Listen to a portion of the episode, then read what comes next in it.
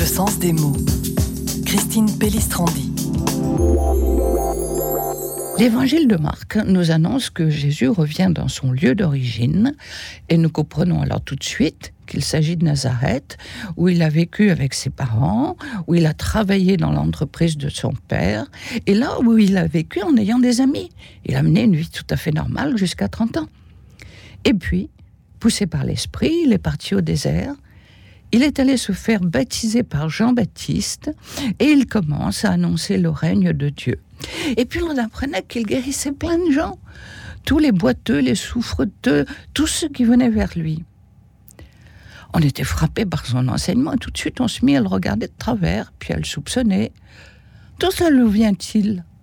On le connaît très bien, ce petit gars. Il a vécu 30 ans chez nous, dans notre village. Et puis chacun de rappeler un souvenir à son sujet. Ça, alors, c'est un peu fort. Vous avez écouté comme il parle avec aplomb?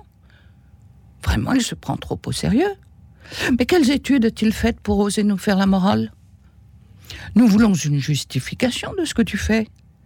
Quelle sagesse, autrement dit, quelle formation religieuse as-tu pour oser parler et enseigner ainsi? Le climat était si tendu, si lourd, si chargé de ressentiments, que Jésus, ce jour-là, ne fit presque pas de miracle, car nul n'est prophète dans son pays. Et chacun d'entre nous sait bien que c'est auprès de sa propre famille qu'il est souvent le plus difficile d'annoncer la parole de Dieu.